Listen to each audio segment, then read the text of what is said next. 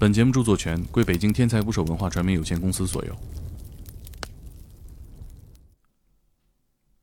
大家好，我是猛哥，很久没更新《人类真实故事集》这个栏目了，很开心呢，这一期又能跟大家分享到我打捞的真实故事。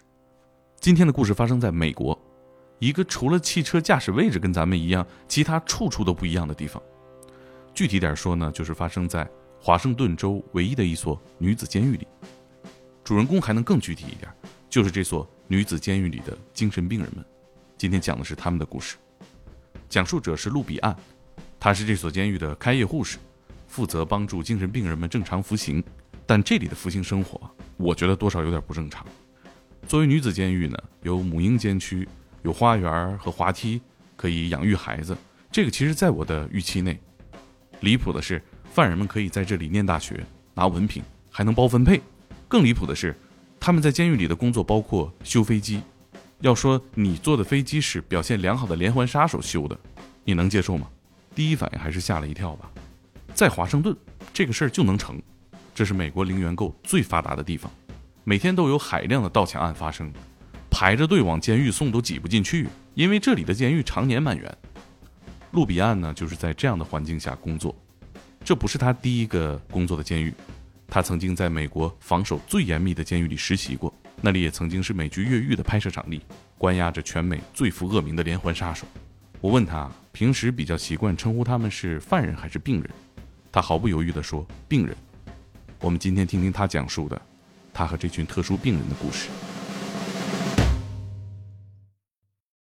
嗯，我在华盛顿州女子监狱做精神科的开业护士。开业护士这个翻译呢，是大概是香港那边的翻译，台湾那边翻译成护理医师，其实就是有处方权的护士，就是病人去看 nurse practitioner 跟看医生是一样的。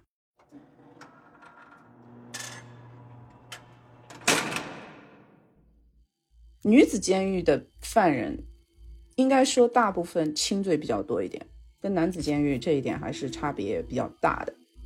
这边最常见的罪嘛，就是跟吸毒相关的这个贩毒啊、抢劫呀、这个零元购啊。然后女子监狱里边的犯人呢，大多数是从犯，就是他在一个大案子里边是取呃起到的是一个辅衬作用，呃，比如帮人放风啦，比如说男朋友杀了人帮忙藏尸啊，这种这种情况进来的。十恶不赦的确实是有，像连环杀手啊、杀人犯也确实是有，但是还在少数。我刚进监狱工作的时候，第一个被吓着的就是他。呃，他如果就在社区里边，或者是在你的小区里边随便走路的话，你绝对不会认为他是一个凶手。他就是个邻家老太太，跟他跟他这个呃复盘他的药的时候。我说：“哎，为什么你既有口服药又有注射药，还是同一个药？”他的眼神立刻就变得极其凶狠，他就告诉我：“如果我不吃口服药，他们就会给我打针。”然后我说：“为什么呢？”然后说：“因为我从来不觉得我有病啊。”然后他把自己三个孩子杀了，然后他认为自己是救了他们，他觉得人生太苦，早点送他们超脱。其实他做对了。她现在有，她现在有五十多岁了，犯案的时候四十多岁，她估计要在这里待一辈子。她的丈夫就是她的被她杀掉孩子的三个孩子的那个父亲，到现在还在不停的往监狱里面给她打钱，给她寄各种东西，生怕她在监狱里过得不好。你就可以想象她曾经她在外面的时候，把她的丈夫是如何控制的。他对空说话，然后呢，有的时候跟他的狱友说过啊，他墙上有有这个他的孩子的脸就在墙上挂着呢，这绝对是有幻觉，然后也绝对是有这个就是受害妄想。他总说有别人从别的地方给他的食物下毒，所以他三天两头一会儿不吃饭了，一会儿不喝水了，严重的时候就得在他当着他的面给他开一瓶瓶装水。然后他是反社会人格加上精神分裂症，这是最难治的一种，因为他没有自知力，其实他没有没有办法知道自己有病，也也不承认自己有病，他也不肯吃药。就是如果是这个病人是这个这个认知是正常的，他如果不愿意吃药，他是可以有权拒绝吃药的。但是像这个病人，我就要专门做一个听证会，要至少两两到三个像我一样的呃医生或者开业护士一起来这个投票。决定是否给他强制用药，然后这个是有法律效应的。一般来讲呢，都是口服药是常规的。然后如果哪一天这个病人拒绝吃口服药，那么就同一个口服药的注射版就上了。所以他给这个病人发药的时候呢，是两个护士加三个狱警，五个人同时出场。然后这个病人如果乖乖吃口服药了呢，那这个团队就散伙。如果病人不肯吃口服药，那么三个狱警马上上手把他压住，然后那个护士就给他打针。这个病人已经治疗十几年了，没有任何起色。这就是为什么这个这个地方的工作对于很多人来讲很失望、很很让人沮丧的一个原因。有些人你可能一辈子你你给他花几十年下去，他不会有任何起色的。作为一个医者，是很沮丧的一件事情。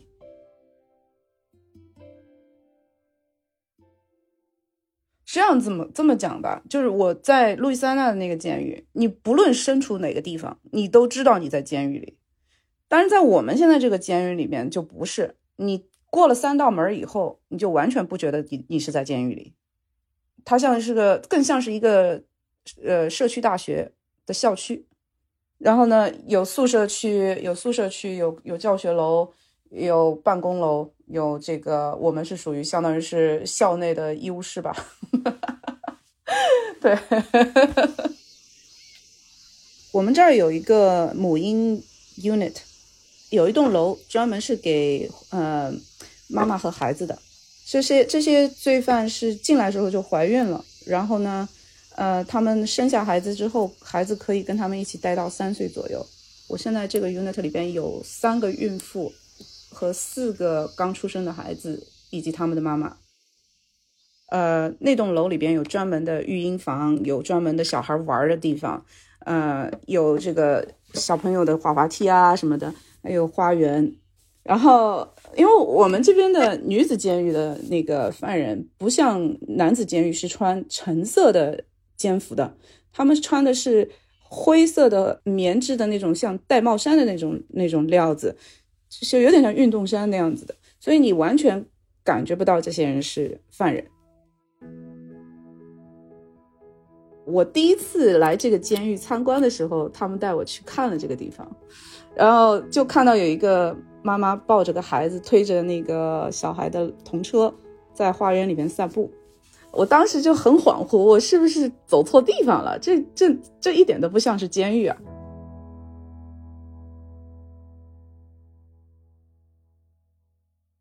我在华州已经生活十多年了，呃，我来了华州以后就一直在公务员系统。我最早的一份工作是在是在军人事务部，就专门为已经退役的美国军人做康复理疗。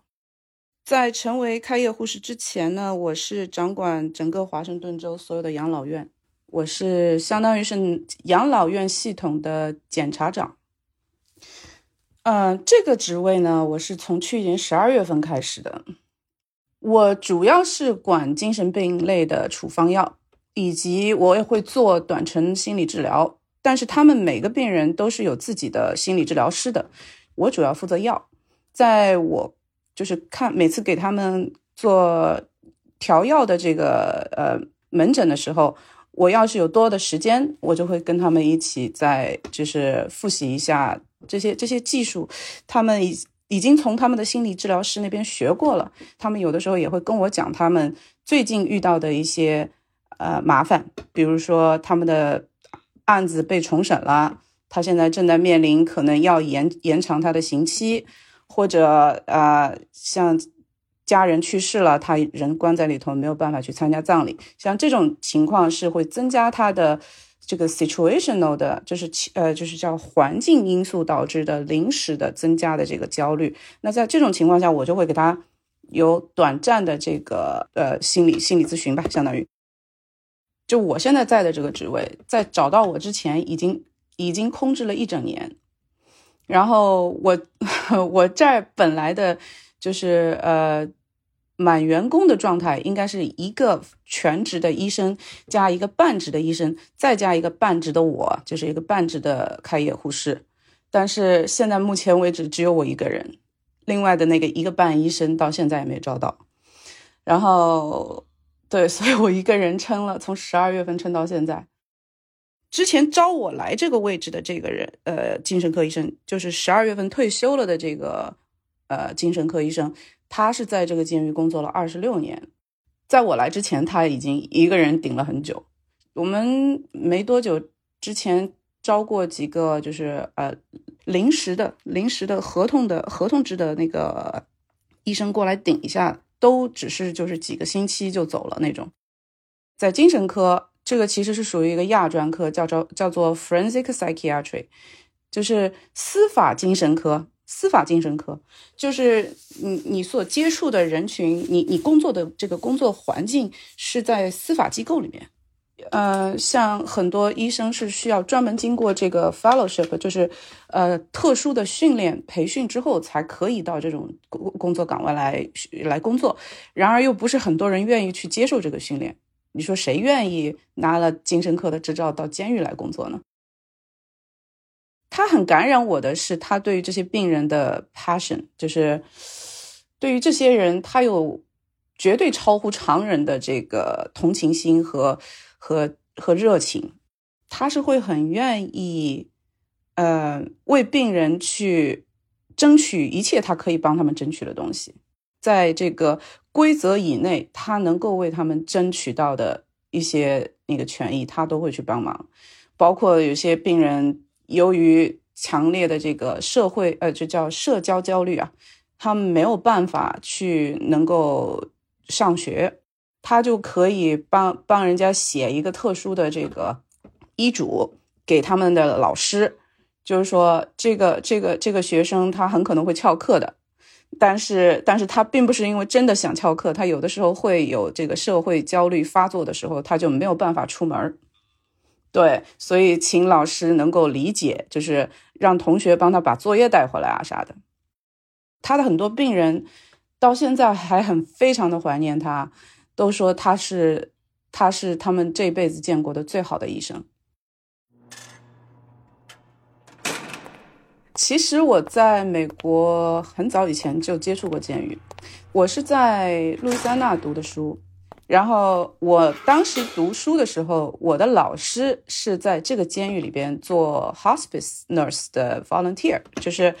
做临临终关怀护士的志愿者。然后我就跟着他，曾经去那家监狱做过临终护理的志愿者。那个地方有全国最危险的一家监狱，叫 Angola。那家监狱有一百多年历史。我们中国人都很熟悉的一部电影叫《乱世佳人》，斯嘉丽用用用囚犯给他的农场干活，就是用的那家原型里边的那个那个监狱，就是这个 Angola 监狱。Angola 监狱是关押的是全美国最严重的重刑犯，那都是判了三五百年的那种，百分之八十五的罪犯是死在里头的，是终身不能出狱的。那边的犯人是要手铐脚镣都要戴的，那个监狱进去是层层关卡，即使是工作人员也是不允许有钥匙的。然后我们进去之前要签一个生死状，因为如果监狱里边的这个囚犯他们有一个预备好的越狱啊，所以他们可能会劫持我们作为人质来逼他们开门。然后呢，那个协议上面就是写他们会尽全力的解解救我们，但是一旦无法解救我们，他们有权利不救我们。所以，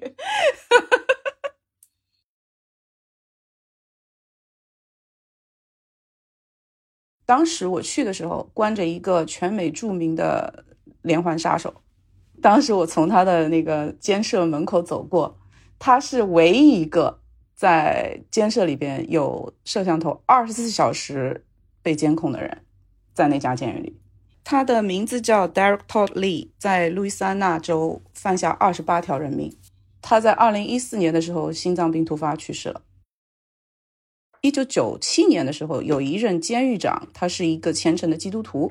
他认为这些人在这里头关了一辈子，他们所犯的罪已经被赎了，在他们临终的这一刻，他们应该有机会得到上帝的原谅。所以他就去呃为这些人去争取来这么一个临终关怀的项目。在有这个 hospice 的 program 以前，很多病人就是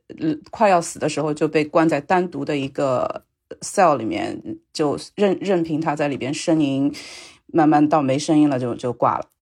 但是呢，这个没有办法从州政府的这个财政支出里边去支持这个项目，因为纳税人是不答应的。所以呢，他就去找这个呃当地的护理协会一些退休的护士，看谁愿意来支持。然后果然呢，就有天主教的几个呃护理组织，他们愿意来帮他做这个事情。然后但是没有止痛药，这个临终关怀很重要的就是要用止痛药和镇静药，就是常用的是吗啡、吗啡和阿德曼。就是说，如果病人得不到这个药的话，他是没有办法能够很。很很舒服的走的，所以呢，这个两个药呢是是捐赠来的，是从药厂去化缘捐赠来的。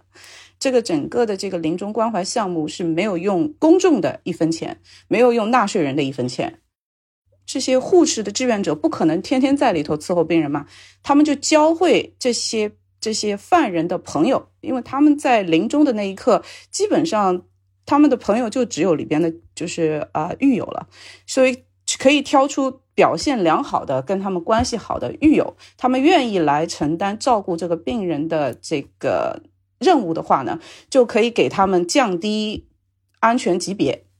就是原来是要手铐脚镣的，他们可以不用戴脚镣，可以用更长的手铐，这些人就可以跟这个临终的病人一起搬到一个环境更好一点的一个。房间里边，当然还是监狱里边的房间，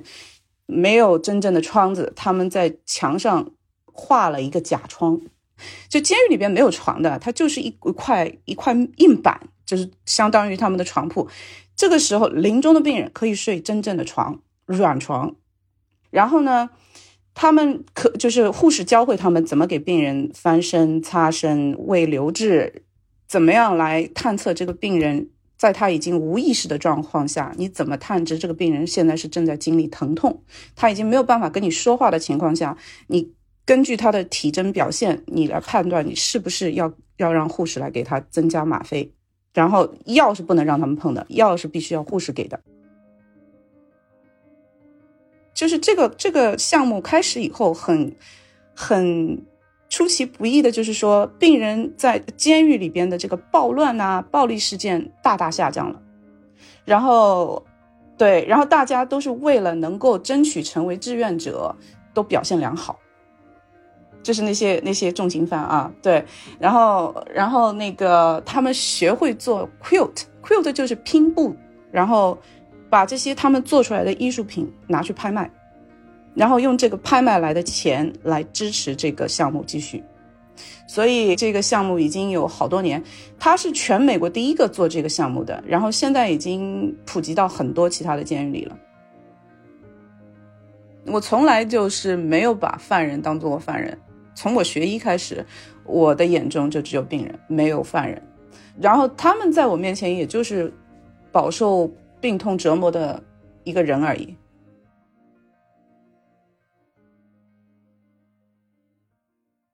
就是在监狱里边都是可以去去读书啊什么的，就是说你自己有意向要读书，然后评估下来，这个你也符合他们这个嗯给你提供教育的要求。第一个是年龄，第二个是就是你以前做过些什么，第三个是根据你的犯的罪，然后呃他们会评估了以后，综合评估了以后，认为这个人有资格接受教育，你就可以在这儿读书。然后呢？你想读多少读多少。我手上有一个呃是杀人犯，他被判了三十几年。进来的时候是小学两年级就退学的人，小学两年级就相当于连字字都不识的人。以前就是最早的时候，他连这个呃治疗同意书都不会签的。都看不懂的，就是你要给他口头解释。然后到现在七年下来，他把高中补完了，现在在读大学。还有一个犯人是进来了，大概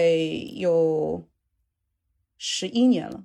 十一年了。然后也是在这里补完了高中，然后读完了本科，现在在读硕士。对于这些连高中都没读完的人呢，我们这儿本地有一个呃社区大学，是派老师进来教的，每天都有老师进来进来授课，这些全是免费的，全免费。然后呃，我们这儿还有两个特别王牌的这个项目，是一个是训狗师。另外一个是园艺师，就是这两个项目本身在学习的过程中，对他们的心理健康就非常有益。我们那个监狱里边非常漂亮，花那一年四季都有花，这是就是这些专门学这个园艺的这些学生做的。然后如果是训狗师呢，是呃你会被你会被分配一只狗，就是。就一本一般来讲是拉布拉多犬，或者是其他的这个智商比较高一点的，像这个大大体型的病贵宾。然后呢，像像这种狗呢，就是一般要先筛选出来，就是性情比较沉稳温和，不会上蹿下跳的那种犬种。然后呃，要要适合做疗愈犬的。然后这只狗就会跟这个学生，跟这个训狗师的这个学生在一起，要住两年，形影不离。然后这这两年当中，这个人要学会照顾狗，同时也就是教他们怎么去爱一个动物，也教会他们怎么去爱其他人。这个这个两年当中，狗要学会很多技能，包括给给盲人导航，给这个有情绪障碍的人去去提供提供情绪支持，包括去靠闻嗅来知道这个病人就是糖尿病病人是否血糖偏低了。然后等到两年时间期满，这个狗毕业了，这个狗就会被分配到已经在这个等待清单上面等了很久的那些病人，就是盲人啊，或者是有有残障的人啊。然后，然后这个狗就会被送走，但是这个这个犯人就会被再再 assign 给另外一个狗，直到他出狱。呃，他自后自己以后出狱以后也可以开一个训狗公司，或者是开一个训狗学校，专门专门帮别人训狗。就是这这两个都是特别好的王牌的项目，非常难进。要第一要他自己表现非常好，第二他自己成绩要好，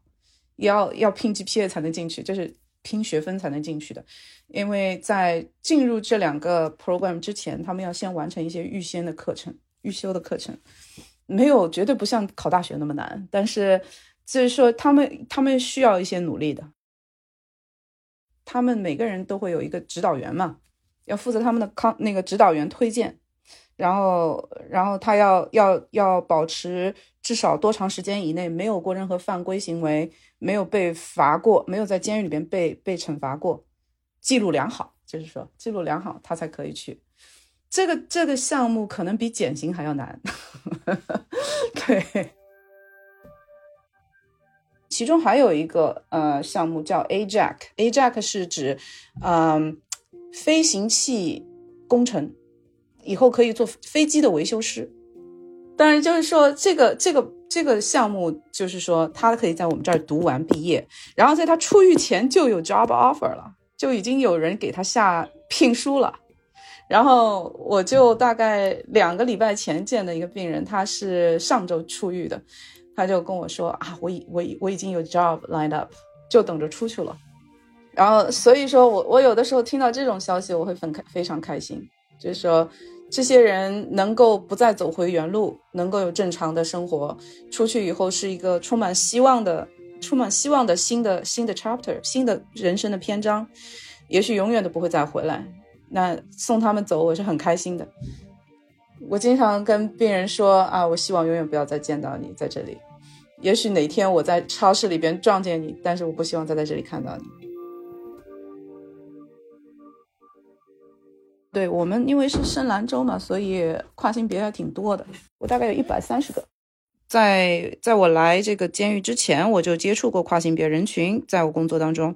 大部分人呢，这其实在美国现在的这个环境下，已经很很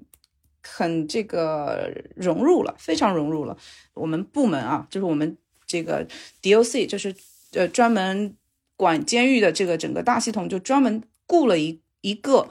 跨性别人，在做监狱当中的这些跨性别人的这个服务。这位是从英国来的，曾经在英国的监狱里坐过牢，他自己是男转女，他现在是在我们整个监狱系统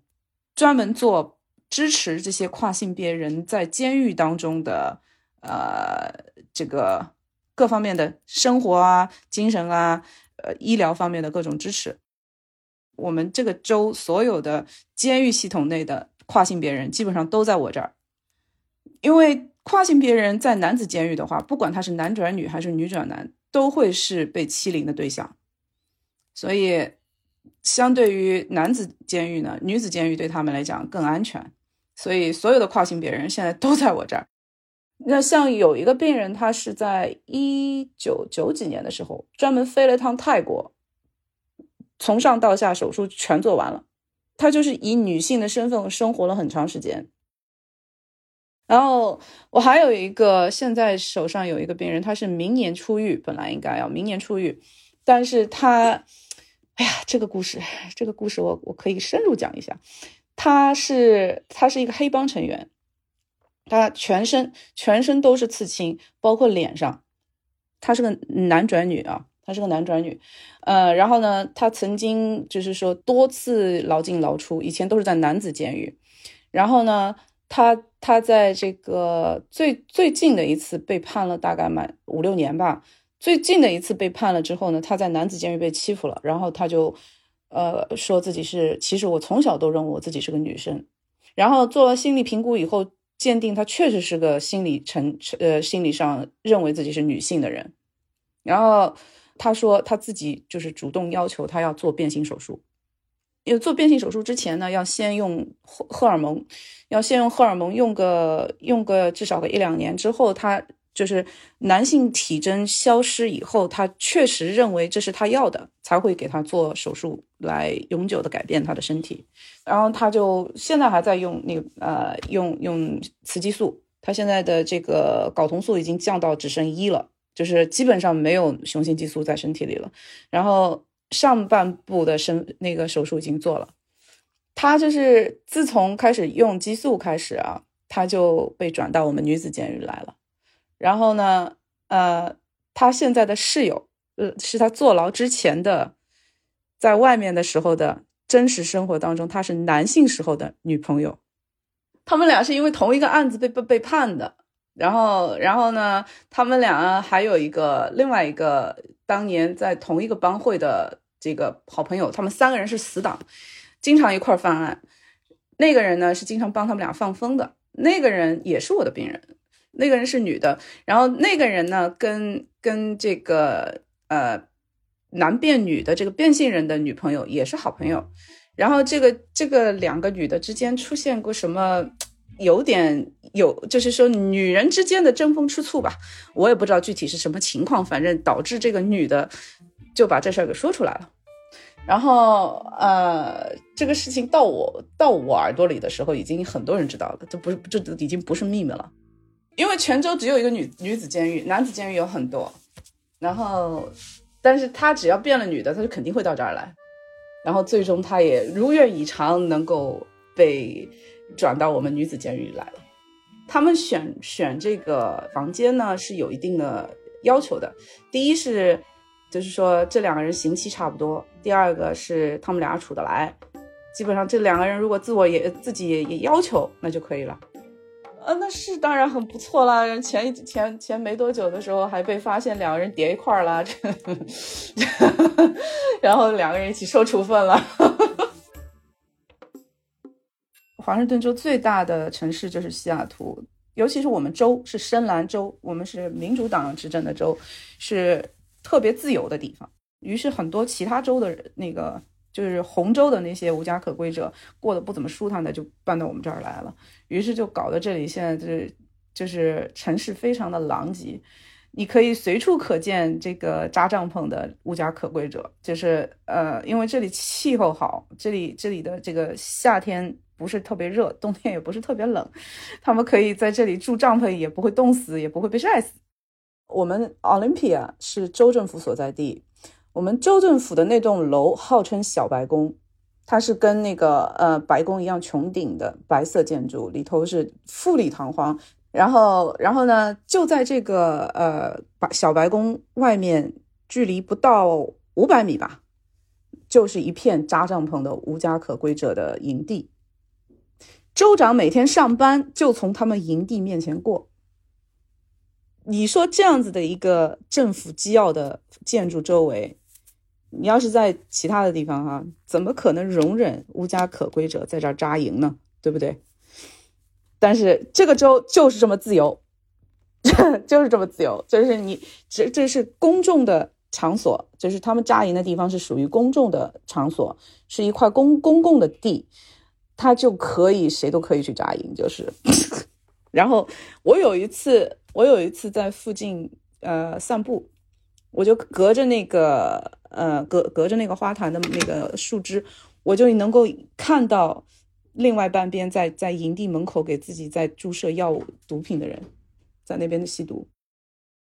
他他这个要标榜自己，啊，这个民主有呃有人性化。华盛顿州这几年的人口增长非常的快，所以把房地产越捧越高，就是很多别的外州的人都过来了。然后呃，再加上这里科技公司又多，然后这个高收入人群又多，所以说。这个纳税人有足够的这个能力能来养这么多人，嗯，这个零元购，嗯，华人就叫零元购啊，但是美国人嘛就就叫 robbery 啊，就是抢劫啊。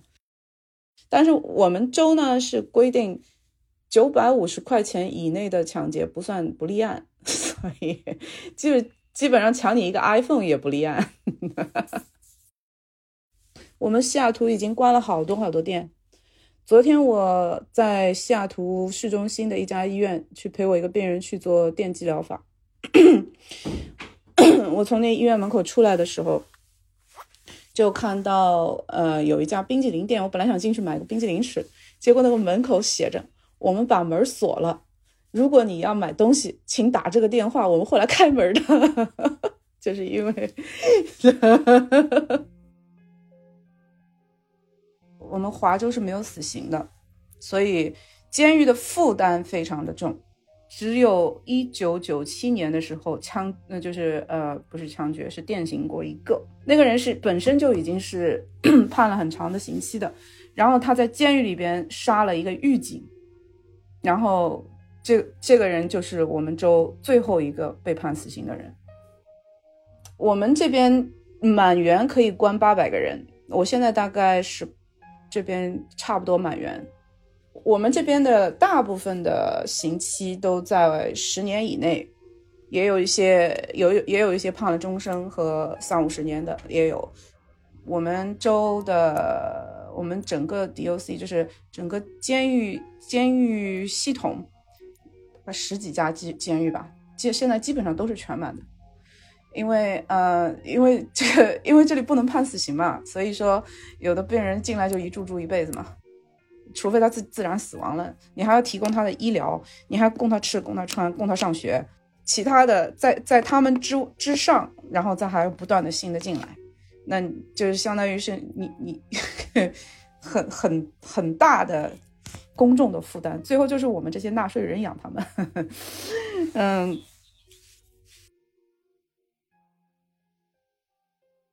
他们大部分人是是吸毒的，大部分人如果如果他们孕期没有在监狱里的话，很可能这个孩子在都不一定能生下来，因为妈妈都在吸毒嘛。呃，在监狱里的话呢，至少保证妈妈吃得好，不吸毒，不用担心居无定所，不会挨挨饿受冻。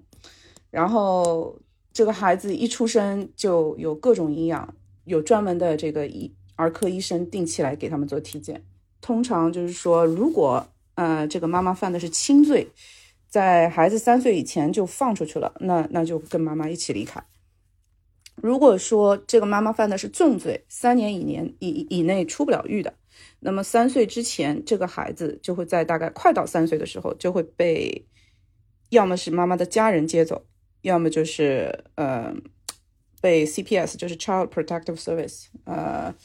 叫儿童保护组织啊，就是这个我一个政府部门就会把这孩子接走以后找领养家庭去去领养。但是呢，就是说至少就是说孩子的头三年是在。妈妈的身边，能够还是不错的一个生活吧。我小朋友太小了，他还不懂这些，再再等等吧，他还不太能理解。嗯，然后他知道我老公是专门治疗人的心脏的，我说我是专门治疗人心的另外一头。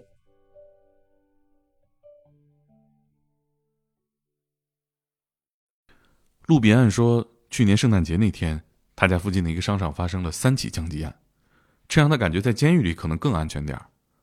这样荒诞的现实，源于一个美好的愿望，就是每个人都能自由的生活在这个地方，无家可归者可以想待在哪儿就待在哪儿，罪犯也可以接受教育，在监狱里种花养狗，盗窃不够额度不算犯罪。所有这些政策围绕着美好的愿望凝结成了一个理想化的系统，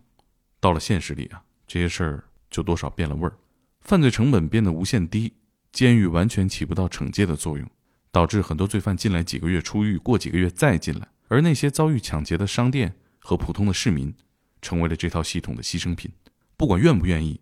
都得为这套系统买单。可是他们自由生活的权利又怎么保证呢？所有美好的愿望都必须在现实的泥潭里打个滚儿，沾一沾尘土与烟火，再来看看它到底有多少价值。否则说的再漂亮也无济于事。甚至可能引发更大的灾难，这也许是路彼岸的故事给我们带来的启发吧。谢谢收听，我们下期见。